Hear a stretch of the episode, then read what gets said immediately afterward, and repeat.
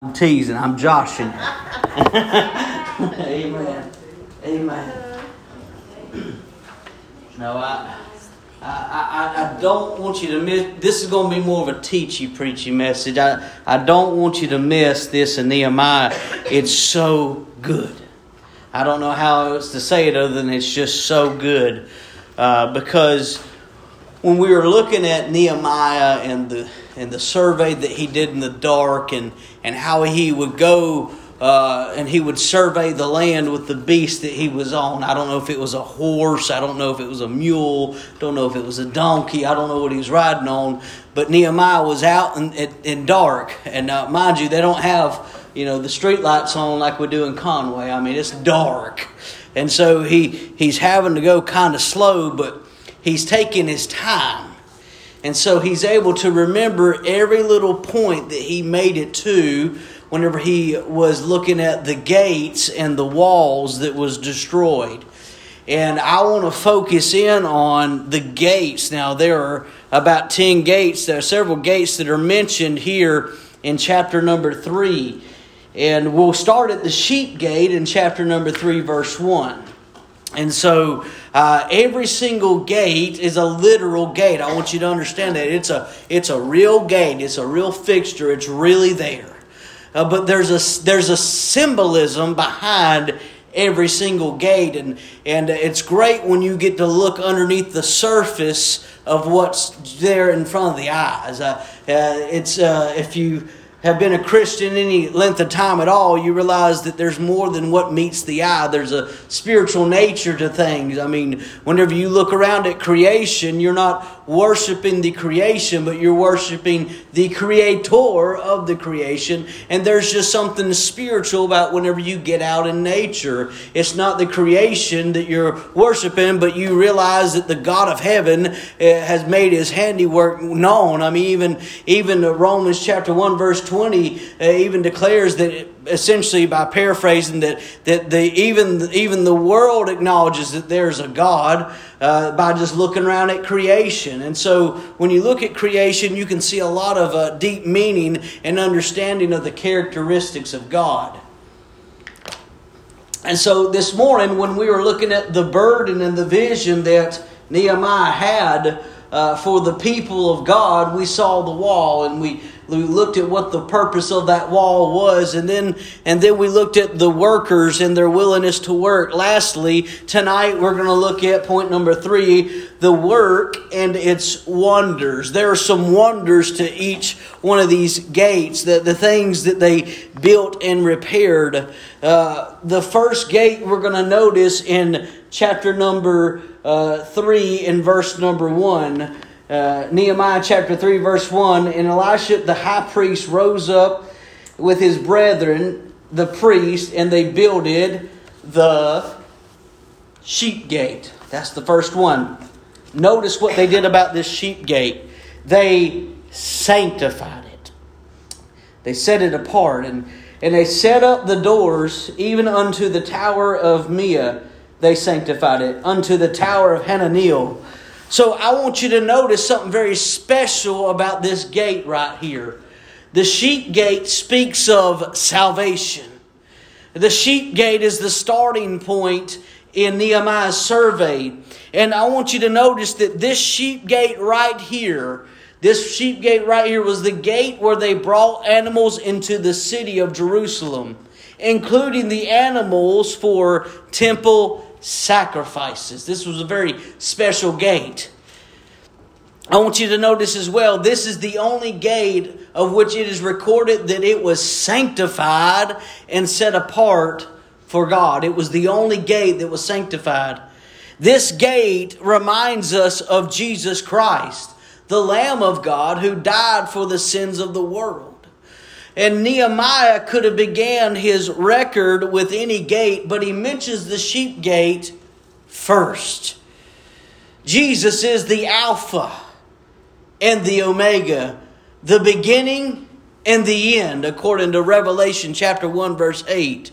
So, apart from Jesus Christ and his sacrifice, we would have nothing eternal or satisfying. And I noticed that nothing is said about this gate having any locks or bars on it. Now, as we go through and we look at these other gates, you're going to see these other gates, they'll have locks and they'll have bars on it. I found it so interesting that this gate right here did not have any locks or bars on it. And this gate, the sheep gate, is a representation of salvation. You know what that tells me? No one's locked out from being saved. No one's barred from being saved.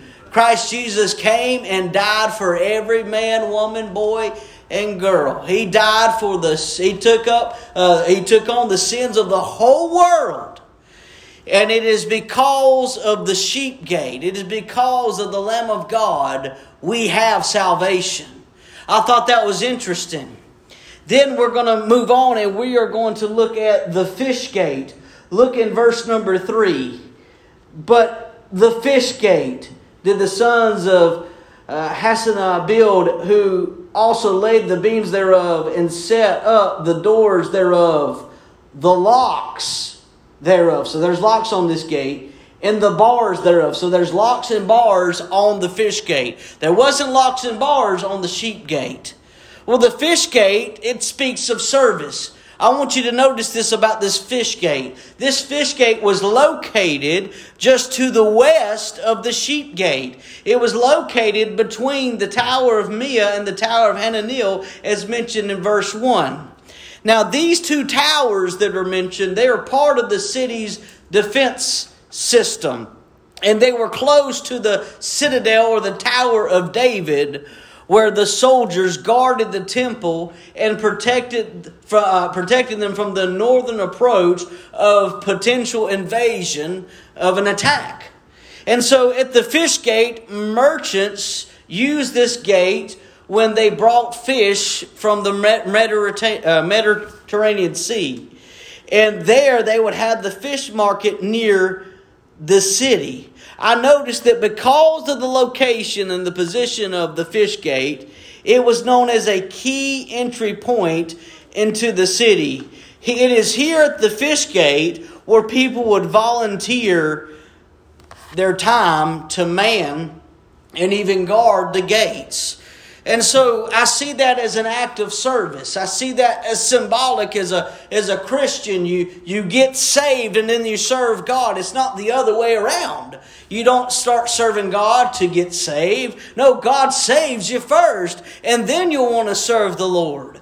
And so I found that to be very special, and it's almost methodical how he lays out each point of these gates. I want you to notice as well the, the old gate.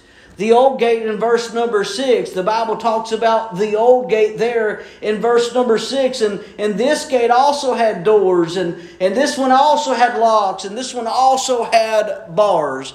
Now, I, in my study, I found that the old gate speaks of sovereignty. And this old gate is located in the northwest corner of the city. Now, I had to do a little digging, but I want you to miss this. This gate's also called the new quarter. Now it's called the old gate in your in the Bible, but some scholars would also call it the new quarter. I thought what a paradox that is that, that the old gate leads to the new quarter. I got to thinking about how if we were to abandon the old, there could never be the new. Don't miss that. Y'all remember one of my favorite verses, Jeremiah 6 16, where the Bible says, Stand ye in the way and see, and ask for the old paths, which is the good way, and walk therein, and ye shall find rest for your souls. But they say, We will not walk therein.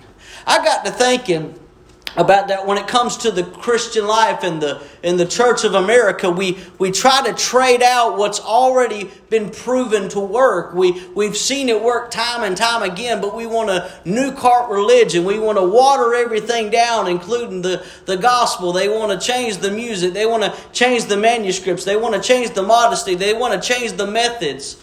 But you'll never have a new touch of God on you if you abandon the old. I thought that was I thought that was just so good about the old gate and how God and His divine sovereignty realizes that. I mean, uh, it, it is of the straight and narrow way. It, it is of the old paths, and and I noticed that the old gate is that narrow way. It's and the world wants to produce a new gate. Well, the new gate's never mentioned here in the text. You know, what's the Bible say about that narrow way? And what's the Bible say about that broad way? That broad way leads to destruction. But then I want you to notice the valley gate. Look, look in verse number 13, where it talks about the valley gate in verse number 13. And it talks in, in verse number 13 of how there's locks on this gate and there's bars on this gate and and, and this, this is on the wall, it's right there next to the dung gate. Well, the valley gate speaks of suffering, it's symbolic of suffering. And the valley gate is where Nehemiah began his survey in, in the dark uh, before, before, right after uh, he got to uh, the, the sheep gate. Uh, he, he ended up at the Valley Gate, and the Valley Gate is located at the southwest corner of the city walls. And so this was about 500 yards away from the dung gate. We're going to get to the dung gate in a minute. And uh, the dung gate is actually very, very deep. But the it, it is, it is. And uh, and the the Christian the Christian needs to understand this before we get to the dung gate. We need to understand this about the valley gate. That every Christian needs a valley gate. They don't need a dung gate, they need a valley gate. Because this speaks of suffering and humility. Anytime you think of the symbolism of walking in a valley, you're between two hills or two mountains. I think of, when I think of, of walking through a valley, I think of walking down really, really low where it's cold and damp and dark and, and, and dungy. That's what I think of. And I, and I think about how God resists the proud, but he gives grace to the humble. For 1 Peter chapter 5 verse 5 says, Likewise, ye younger, submit yourselves unto the elder. Yea, all of you be subject one to another, and be clothed with humility. For God resisteth the proud, and giveth grace to the humble. God does not like a proud look. Uh, he doesn't like a haughty spirit. Uh, there's going to be times where if you try to have that proud look where God will quite literally through his sovereign hand push you right back down where you need to be. You remember earlier I said this morning that we're all broken and God can only use the broken for he's the heavenly potter. If God's going to use you, sometimes He'll have to break you and He'll have to put you in that valley. And it's unfortunate that we have to go through that, but there's growth in the valley, for there's humility in the valley. And it's in the valley where we learn to rely on God. It's where we learn to trust in God. We won't learn to trust in God when we're sitting on the mountaintop. Think about the Laodicean church. They, they didn't trust in God. The Bible talked about them being a wealthy church. They didn't need God. But, but it's that lowly crowd that needed God. I, have seen in my life where in, in, in certain situations with particular friends, it seemed like the ones they, it, they are constantly going into storm after storm after storm. They seem to be the most in tune with God. I noticed that, and, and, I, and I've, I've been counseling a, a, dear friend of mine for about two and a half, three years now, and it's, and it's been storm after storm after storm, and, and emotionally I'm getting pulled in with it, and spiritually I'm getting pulled in with it because I'm wondering, God, what are you doing with this man in his life?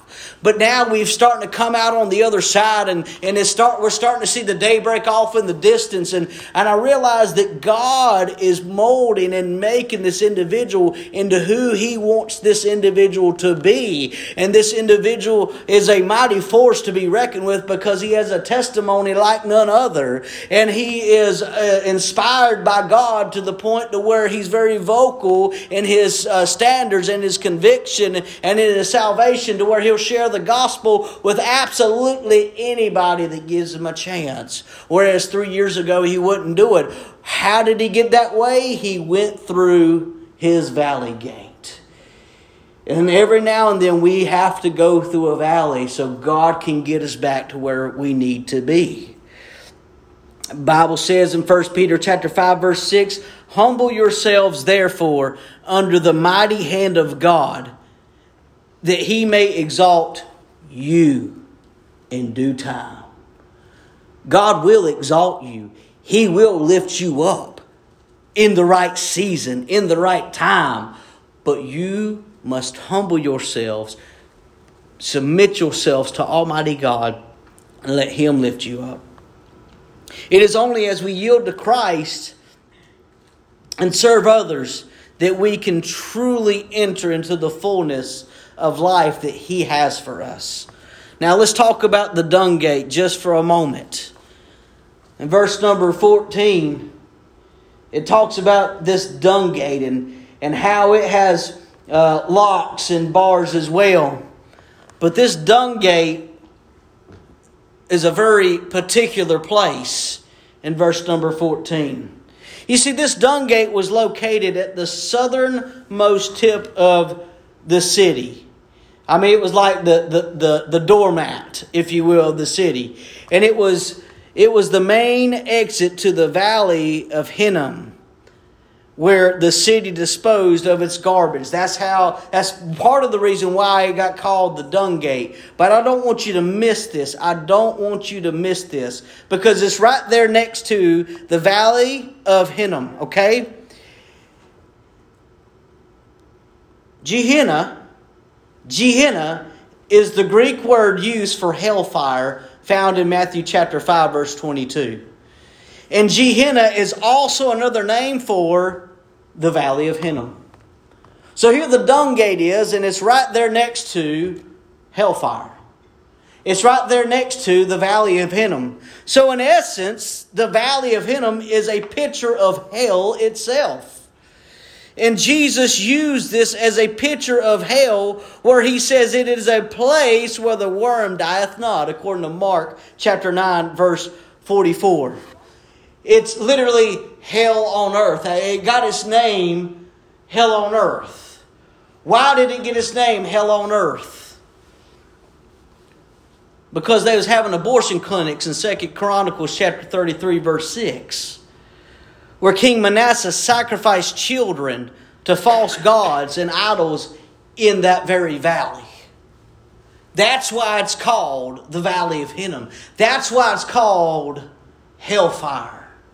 Could you imagine the screams as the babies were tossed and walked through that valley, how they were forced to be there?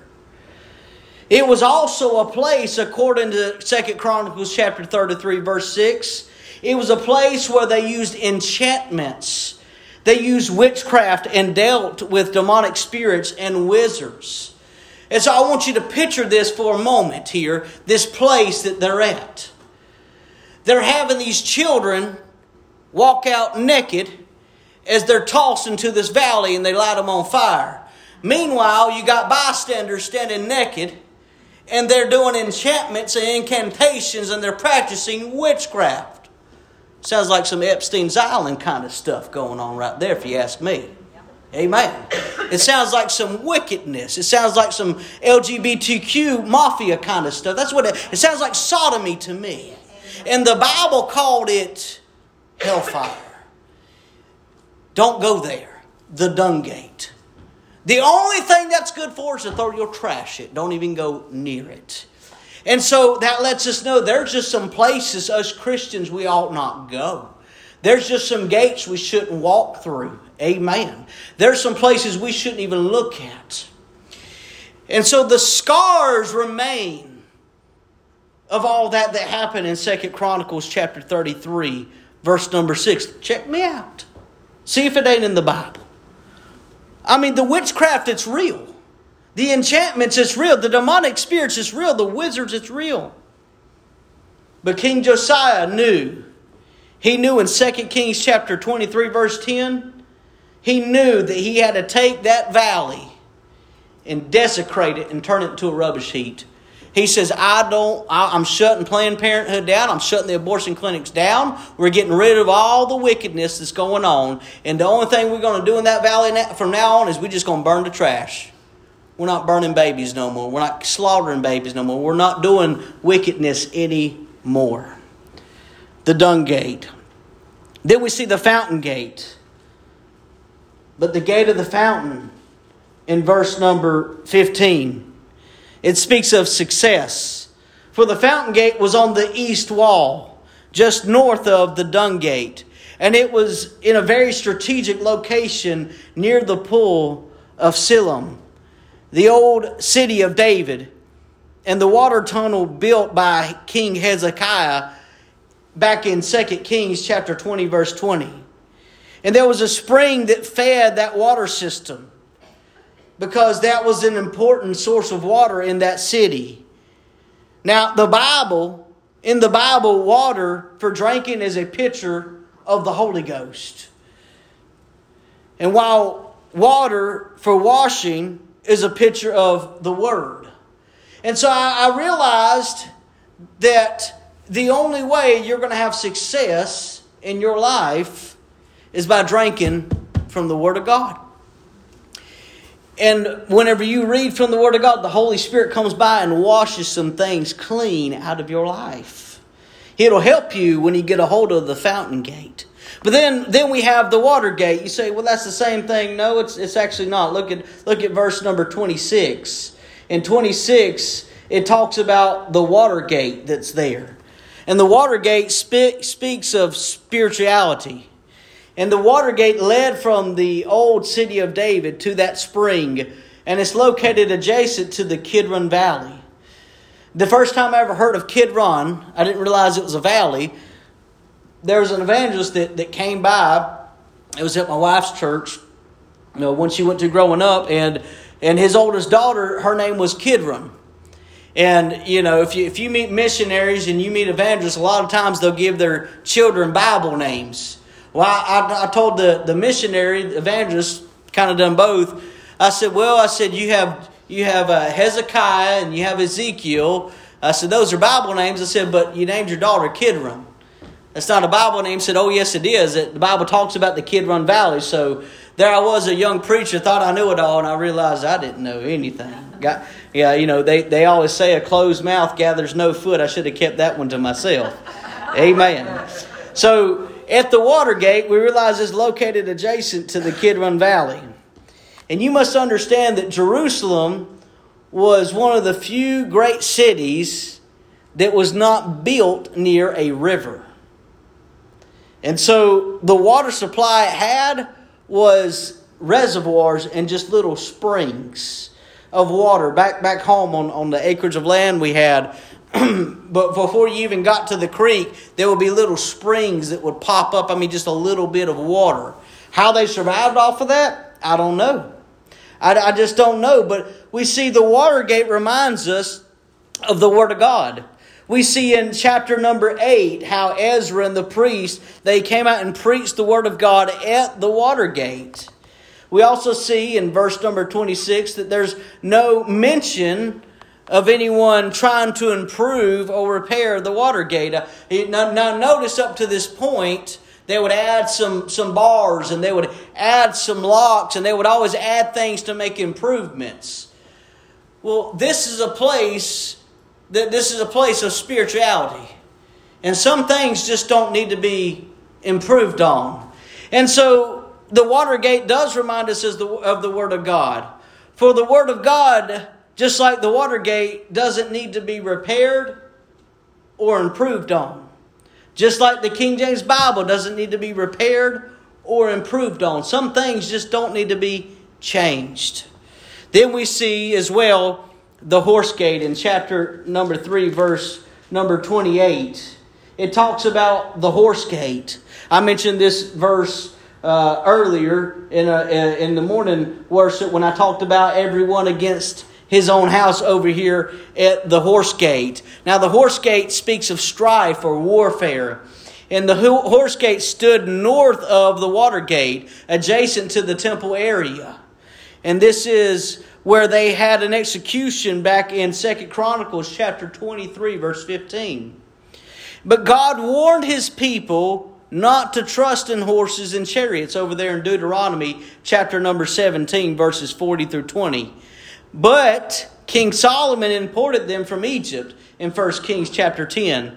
And they became an important part of the nation's defense system, according to Isaiah chapter 2, verse 7. Did I tell you I did a little bit of study? I did a little bit of study. And so the horse gate reminds us that there is warfare in the Christian's life. And, you can even find in 2 Timothy chapter 2, verses 1 through 2, that we must always be ready to do battle.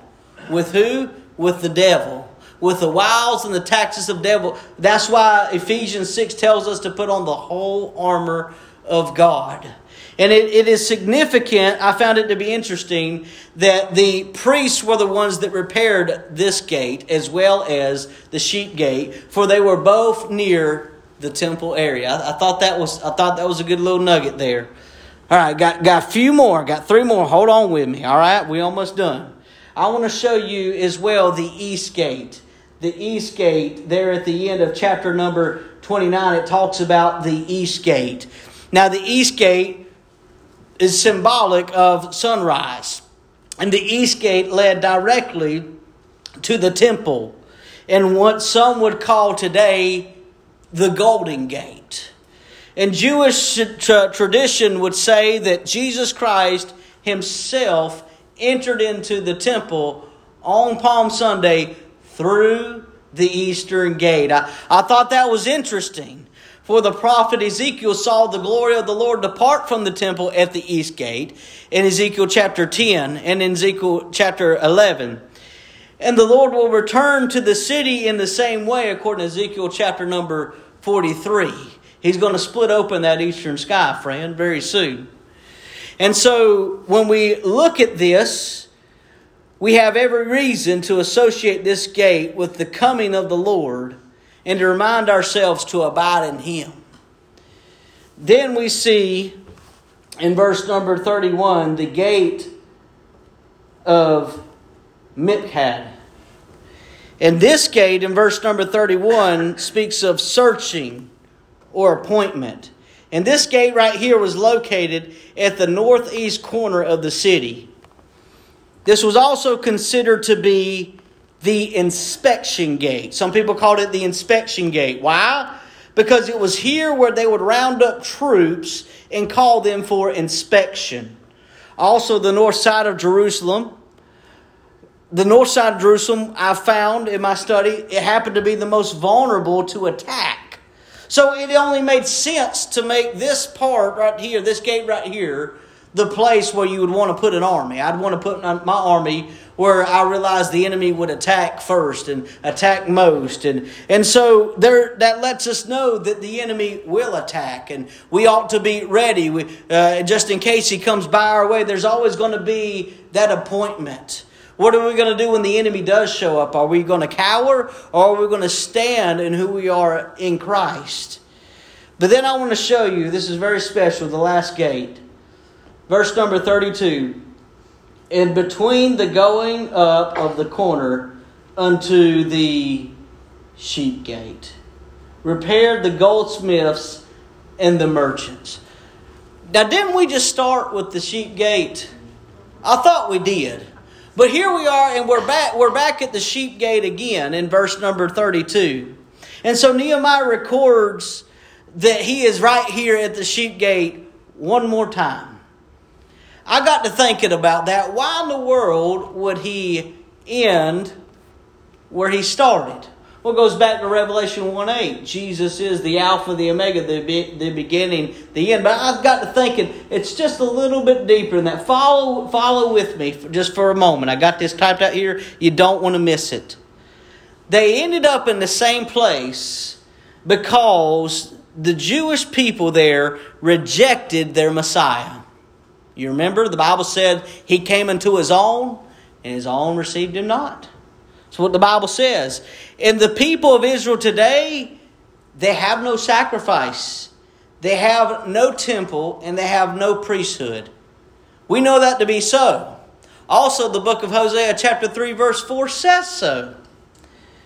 But thank the Lord, here and there, the individual Jews will turn to Christ. And so the sheep gate reminds us that even the Jews can still be saved. He came into his own, but his own received him not. But to as many which would receive him, to them gave he power to be sons of God. The nation of Israel rejected their Messiah, but individuals out of that nation can still come to the saving grace and faith in the knowledge of the Lord Jesus Christ. But we must realize those individuals will come, but according to the book of Romans, chapter 11, the nation as a whole has been blinded in unbelief.